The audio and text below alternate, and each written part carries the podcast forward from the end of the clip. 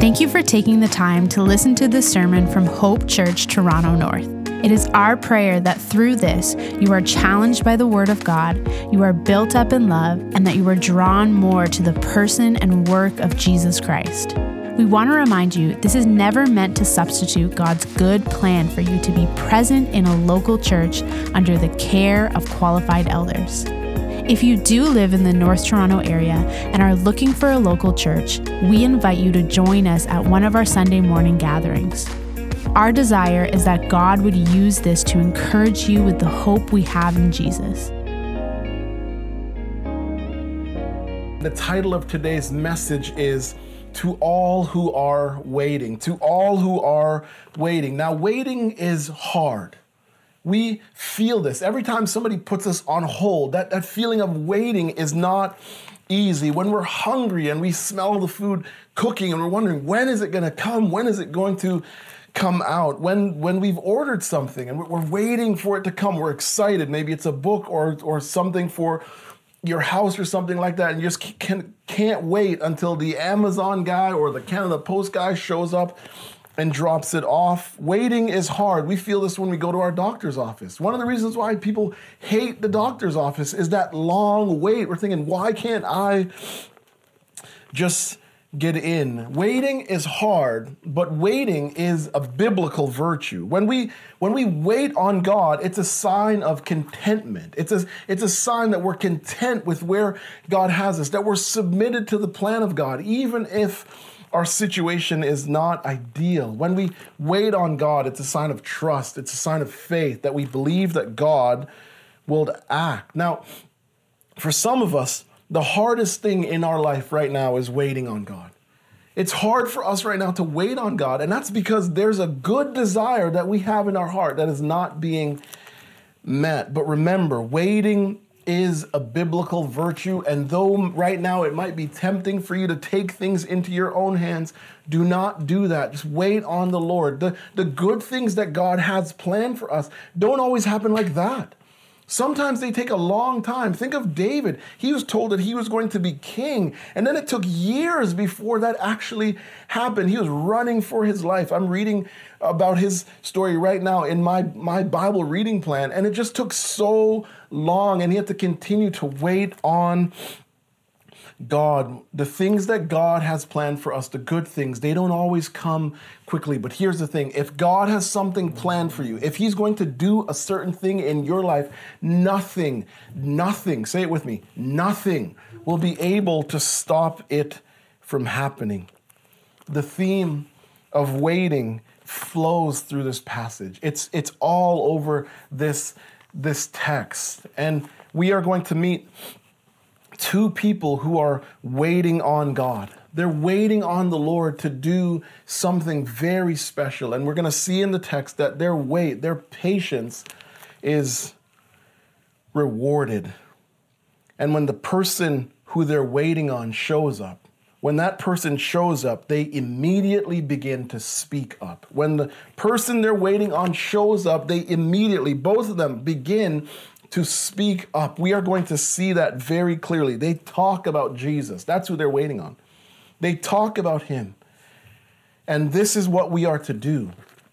This is what we are to do when, when, when this is the person the world needs. We talk about our Savior. And we're going to look at it again, verses twenty-one to thirty-eight, but let's pray before we do that. Father, we thank you for blessing us with your word, gracing us, Lord God, with it. And God, we know that your word makes us wise. We know that we're called to obey it, Lord. And so I pray that by your Spirit, our heart right now would be one of obedience, wanting to walk faithfully in the word of God. Father, I pray that we would believe that we're going to hear from you right now. I pray that those who are hearing me pray or seeing me pray on a screen, Lord God, that they would pray themselves for you to speak to us, for you to speak to them, for you to give them a word that encourages their soul, for you to give them a word that, that maybe convicts or comforts, Lord God, where it's needed. So we pray and ask for your grace right now as we look at the scriptures together. God, thank you that even though we are apart right now, you are working in our church and that we will Uh, be able to gather together, uh, Lord, at some point as we continue to just endure uh, the season that we're in. In Jesus' name, Amen. Amen. Verses chapter two, chapter two, verse twenty-one says, at the end of eight days, when he was circumcised, he was called he was called Jesus, the name given to given by the angel before he was conceived in the womb. And when the time came for their purification, according to the law of Moses, they brought him up to Jerusalem to present him to the Lord, as it is written in the law of the Lord. Every male who first opens the womb shall be called holy to the Lord, and to offer sacrifice according to what is said in the law of the Lord, a pair of turtle doves or two pigeons. Here's our first point today. When, when, when Jesus is presented at the temple, obedience is displayed. Obedience is displayed. Luke wants us to see here that Mary and Joseph were committed to obeying the law. And you'll notice that multiple times in the text, the law, the word law is mentioned. And the law is the old covenant. It's the old covenant that God gave to Israel when he rescued them from Egypt. And this idea that the, the rules come after the rescue is so important, that God saves us. And then he, he says, do these things. He, he shows grace to his people. And then he says, walk in obedience to me. The rules come after the rescue. And so they're, they're seeking to obey these commands. And so they, they circumcise him, we're told, on the eighth day. And that was in obedience to Leviticus twelve, verse three. And then they name him Jesus, which was another act of obedience, because that's what Gabriel said. Gabriel said, you are to call him this in chapter one, verse thirty-one. And then they do the purification ceremony, which was in obedience to Levit- Leviticus twelve, verses two to six. And then they dedicate Jesus. They do the baby dedication ceremony. That was in obedience to Exodus thirteen, verse two. And then we see that they make their obedience complete by offering a pair of turtle doves.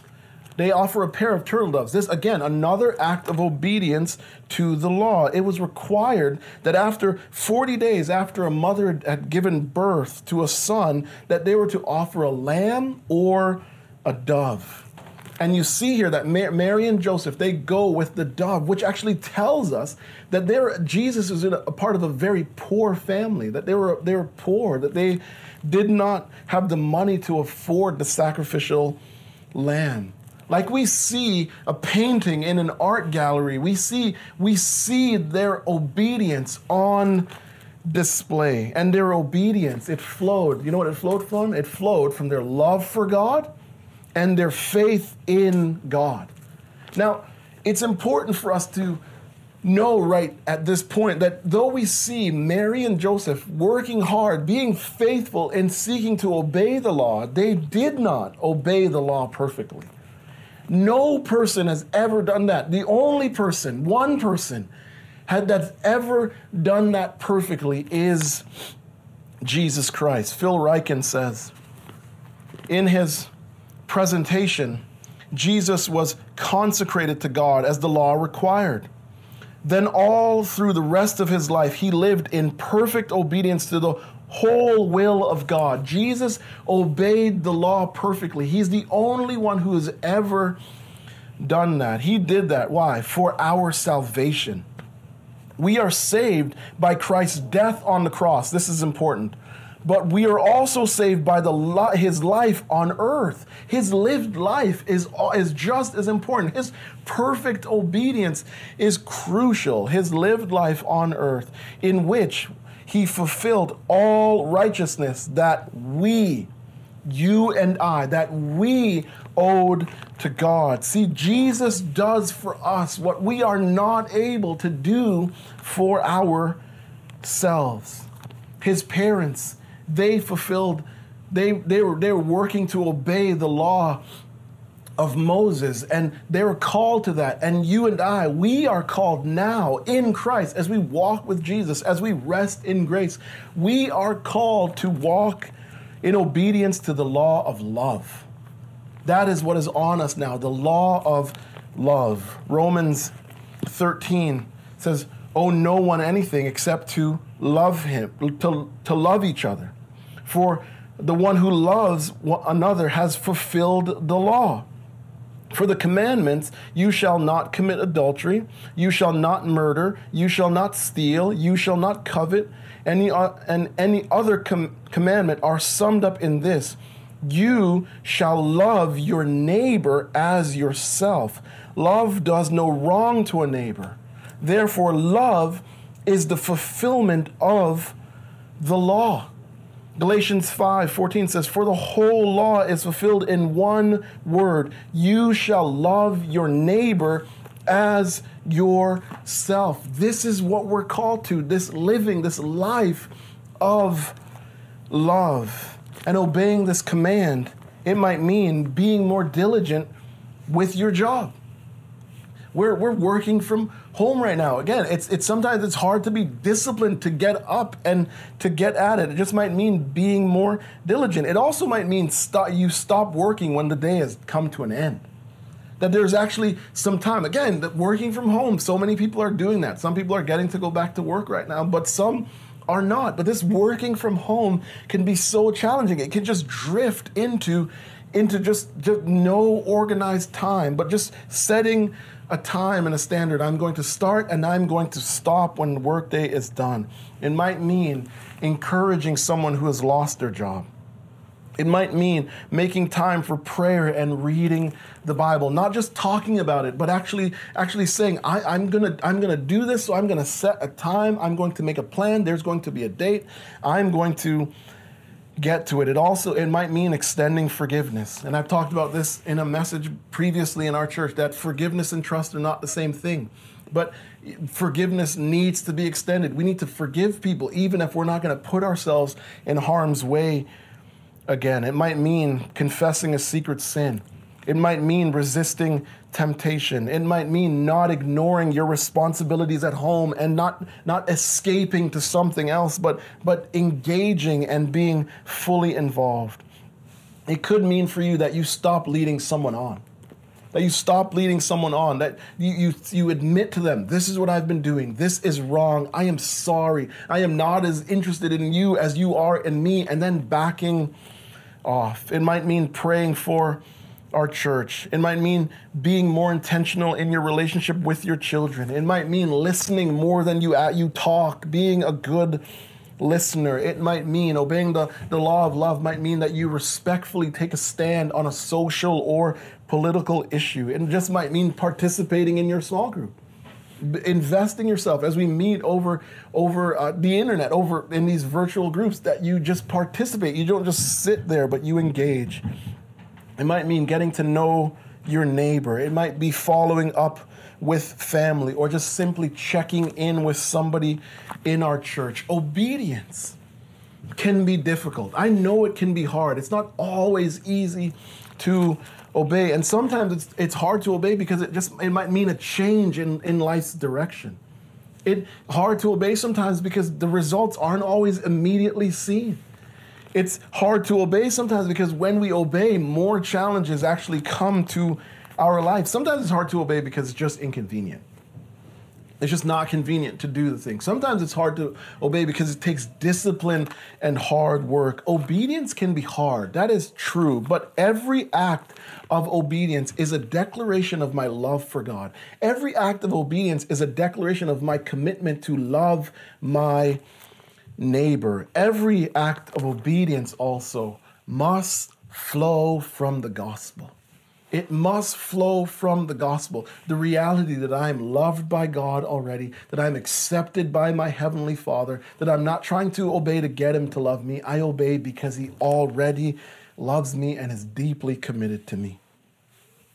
So Mary and Joseph, as they proceed, they meet Simeon. Verse twenty-five says, now there was a man in Jerusalem whose name was Simeon, and this man was righteous and devout, waiting for the consolation of Israel, and the Holy Spirit was upon him. We're told that the Holy Spirit was up, was upon Simeon. We're also told that he is righteous by faith, that he is devout. Simeon is this, he's presented as this wise elder who has walked with God. And it says that he is waiting on the consolation of Israel. He is waiting on the Messiah. He is, and he is waiting for the comfort and relief that he will bring. Verse twenty-six says, and it had been revealed to him by the Holy Spirit that he would not see death before he seen the Lord's Christ. The Holy Spirit reveals to him that he would live to see Jesus. And this is what he is patiently waiting on. Look at verse twenty-seven. It says, and he came in the Spirit into the temple. And when the when the parents brought in the child, Jesus, to do to him, for him, according to the custom of the law, he took him up in his arms and blessed God and said, here's point number two. When Jesus is presented at the temple, his identity is described. His identity is described. Simeon is about to tell us who Jesus is and what he will and can do in the life of everyone who trusts him. First, he tells us he is the Lord's salvation. Look at verse twenty-nine. It says, I'll go back to verse twenty-eight. He took him up in his arms and blessed God and said, so he praises God. He, he blessed God and said, Lord, now you're letting your servant depart in peace according to your word. Why? Verse thirty, for my eyes have seen, my eyes have seen your salvation. This literally means my eyes have seen the one who, who is fit to save. Jesus is fit to save us because he is the only one who can take on all of our sin. He is the only one who can satisfy the wrath of God. And Simeon says, this is happening according to your word. See, God is not like the weatherman who tells you that it's going to rain tomorrow and then it doesn't rain.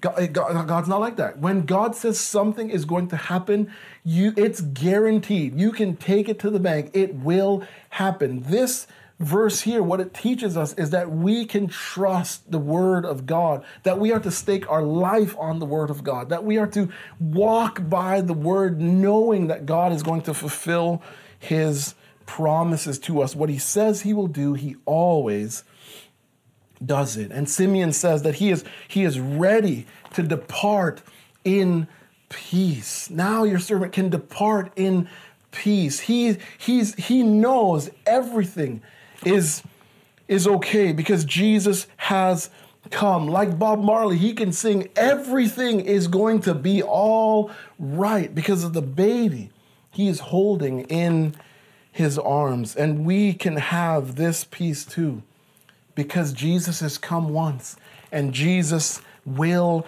come again. And when Jesus comes on that day, he is going to, we are going to, because of him, experience perfect peace. And we are going to see him execute perfect justice. Everything, everything is going to be all right. Verse thirty says, my eyes have seen your salvation that you have prepared in the presence of all people. all peoples, a light of revelation to the Gentiles, and for glory to your people Israel. And his father and his mother marveled at what was said about him. Here's another way he describes Jesus. He tells us he is the light, that he is the light. He says that Jesus is a light of revelation. Jesus, what he does is he reveals the way of God to all people. He reveals that way to Jews and to Gentiles.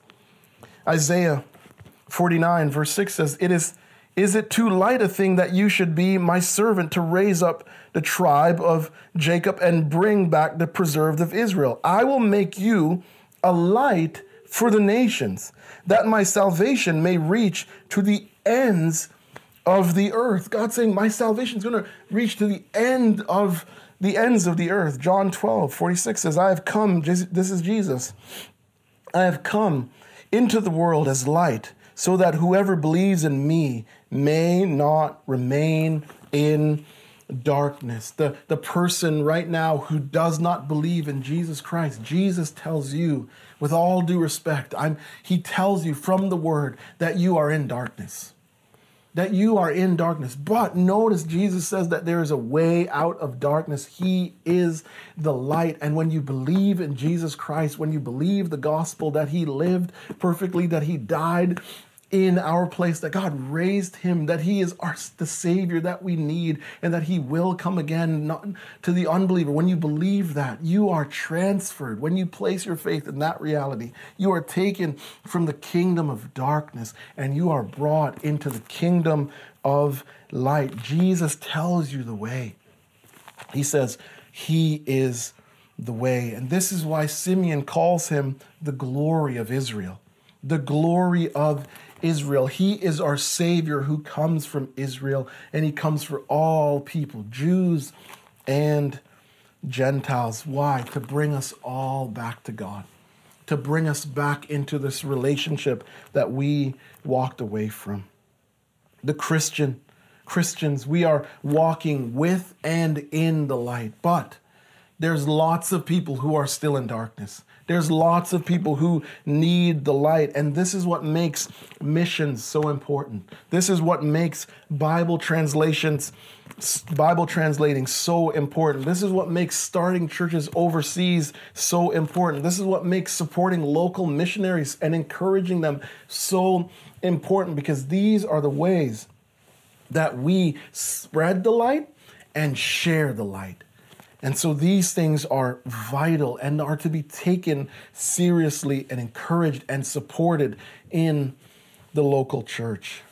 Mary and Joseph, we're told that they marvel at what they hear about their child, but then they hear something negative.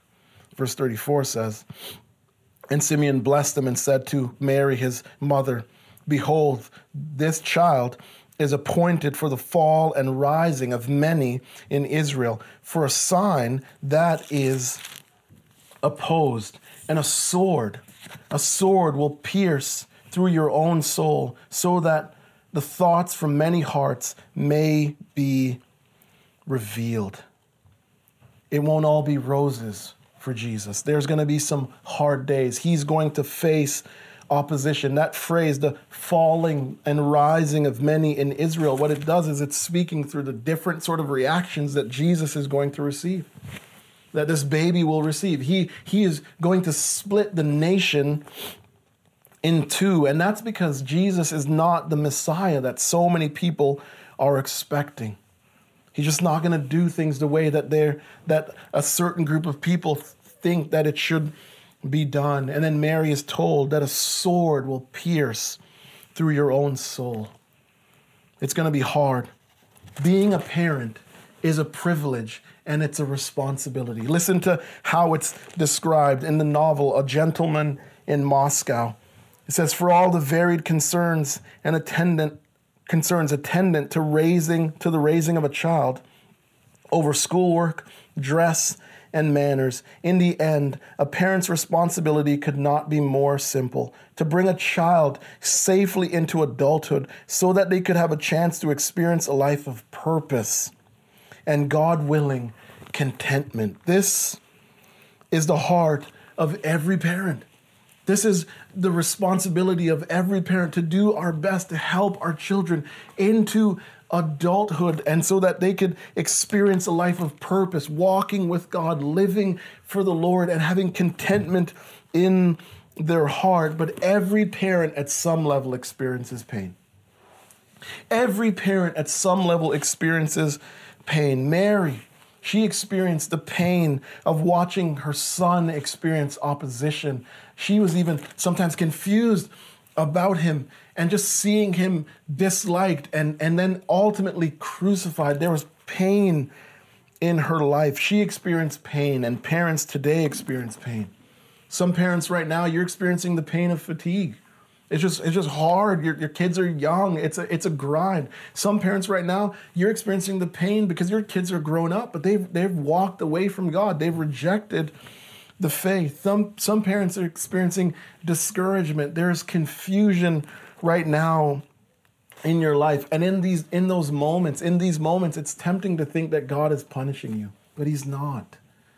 You need to hear that. God is not punishing you. These are some of the realities of living in an unredeemed world, a world that is broken by sin. It means it means pain and struggle comes. And so the hurting parent, what you can do is you can go to the Word of God. It's through the Word of God that we get our perspective set right, that we get encouragement that we need to continue to endure the struggle. The hurting parent can also seek help. You can ask for help. Talk to your friends, your family members. Talk to your, your church. Let, let, tell us what is happening. Let those who love you help and support you. Don't try to walk through the pain and the struggle by yourself. And then it says, through the ministry of Jesus, that the thoughts from many hearts may be revealed. Here's the, the last way Jesus is described. He is described as he reveals our hearts. Jesus reveals our hearts. He exposes what is inside us. He gets a, resp- a re- reaction from everyone. He, he exposes us because of the things that he says to us. Jesus challenges us. He says, love your enemies. He said, what? It's easy to love those who love you. He says, love your enemies. That's challenging to us. That is not easy. He exposes us. He says, out of the abundance of your heart, the mouth speaks. What we say reveals so much about us. He convicts us. He says, you cannot serve God and money. Jesus is the salvation of God, and he reveals to us the will of God, and our reaction to us, to him, reveals our reaction to God. If we oppose Jesus, what we're doing is we're opposing God. And the person who does that, you need to hear that. If you're in the place right now where you're opposing Jesus Christ, you're in danger. You are putting yourself in danger. It does not end well for the person who opposes the Lord. And in this, in context here, opposing Jesus means rejecting him as the Savior that we need. It's, it's, to, it's to not see him for who he truly is. That is what it means in context here to oppose Jesus Christ. And again, it does not end well for the person who does that. But when we humble ourselves, when we when we humble ourselves and, and accept and embrace Jesus Christ as the Savior that we need, you know what happens? God shows us grace, and we're welcomed into the family of God. This is, if you're wondering, how does this text apply to the non-Christian? This part, this is how it applies to the non-believer. You are, if you're opposing Jesus, you're in danger, but you don't have to stay in danger.